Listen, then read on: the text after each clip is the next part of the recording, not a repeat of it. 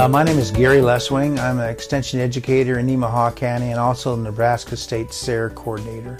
It was, it was a pretty uh, full day, I guess. We started at 7.30 and got back about 8.30 at night, so it was very interesting. We started, uh, left East Campus in Lincoln at, I said around 7.30, and we went to Robinette Farms by Martell, Nebraska, which is about 20 miles southwest of Lincoln, uh, between Lincoln and Crete, Nebraska.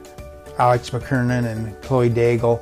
Uh, they have this uh, farming operation. They produce local food, some high tunnels where they're growing different uh, type of greens. They have uh, microgreens, they call them, and uh, these is organically certified. And they grow a lot of tomatoes and and uh, traditional vegetable crops as well. I think they have over 80 different crops that they they grow, and they sell these with a CSA, which stands for Community Supported Agriculture, and also Farmers Market in Lincoln that they sell at. Uh, then we went to uh, um, Rock Creek Aquaculture. Scott Pritzer and his family, uh, they're raising shrimp, and it's also saltwater shrimp, a very unique operation. This is they started in 2017, and uh, we were fortunate to see some baby shrimp that come in, and uh, they were like one eighth inch long or so. And I think in about five or six months they'll be ready for market around there. So it's uh, very interesting seeing. It's very uh, so they have to keep the water a certain pH, and uh, his daughter that's her job to make sure it's the right pH, and, um, and then also they feed uh, three times a day, so that's very important and uh, it's very they have a backup system just in case electricity went off. Very uh, high management and uh, but it's uh, I think it's going to work for them and they sold a lot of shrimp and uh, business is good for them. From then on we, it was around lunchtime and we went to uh, Lazy Horse Brewery and um, Winery near Ohio and Nebraska it was a beautiful setting there, and we had lunch. Uh, have a wood-fired grill, a wood-fired pizza that we had. It was very good, and uh, actually it was a special. Uh, they aren't usually open at this time, but they uh, made us made their stops available for us. So they're getting known more and more, and that. Then after lunch, we went to Slezak uh, Ag and Natural Resources, which is a, a unique operation where uh, they're trying to develop a, a sawmill. Uh, Kim and Gerald, uh, Kim actually has a degree in forestry and has been a forester. She's certified and, uh, for several years. And uh, what they want to do is um, collect a lot of uh, lumber and don't let lumber go to waste and um, you know you have a portable sawmill there and they'll be able to saw it up and make make kind of a lumber yard that people can use that to uh, use in their home. They're thinking about getting a kiln and drying it. And one thing they're interested in, they received a, a grant from the Forestry, Nebraska Forest Service uh, to produce biochar.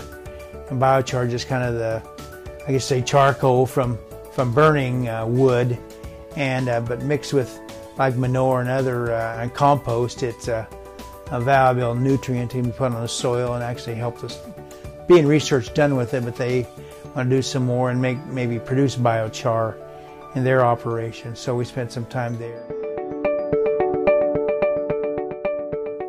Um, and then we traveled over to uh, Ralph Tate, which is by Fairbury, Nebraska. He has an interesting, uh, about a quarter of a section there, and uh, it was cropland. He converted into grassland and it's uh, a lot of warm season grasses mostly. There are some cool season grasses as well, but I made that into a, a rotationally grazed system, and he custom grazes there. He's been doing that for um, I think about 10 years. His neighbor uh, puts uh, black Angus cattle on there, and they graze. They move the cattle once a day through the system, and actually it has increased the stocking rate.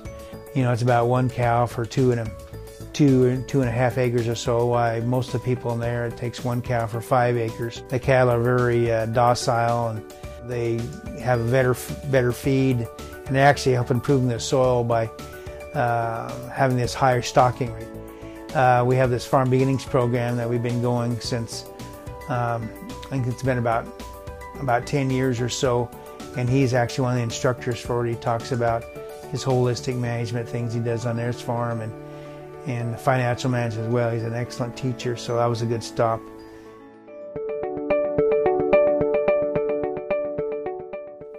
And our final stop of the day was at uh, Broken Arrow Farm near Filley, Nebraska. This was Riley Reinke. And yes, this is uh, the Reinke irrigation system. His grandfather uh, started a company, a Reinke uh, Irrigation. And uh, he, uh, as a young, a young man and has a, a farm, it's, he's going toward organic. It isn't organic, but he uses organic practices, sells vegetables, a lot of them at farmers markets and um, I think he may have a small CSA as well, but several different kinds of vegetables. And he has uh, like um, equipment that he walk behind equipment that he uses, and then it's irrigated land that he sell, or that he uses. So uh, uh, he's very interesting. He has some high tunnels that he uses as well, and he's just kind of getting started in this. He has some farmland that is organic as well in in the area that he works on too. So. Uh, and then we headed on back to Lincoln. So it was a full day, but I think people, uh, I'd say, got their money's work out of it, and uh, we hope to continue on doing this as we move forward.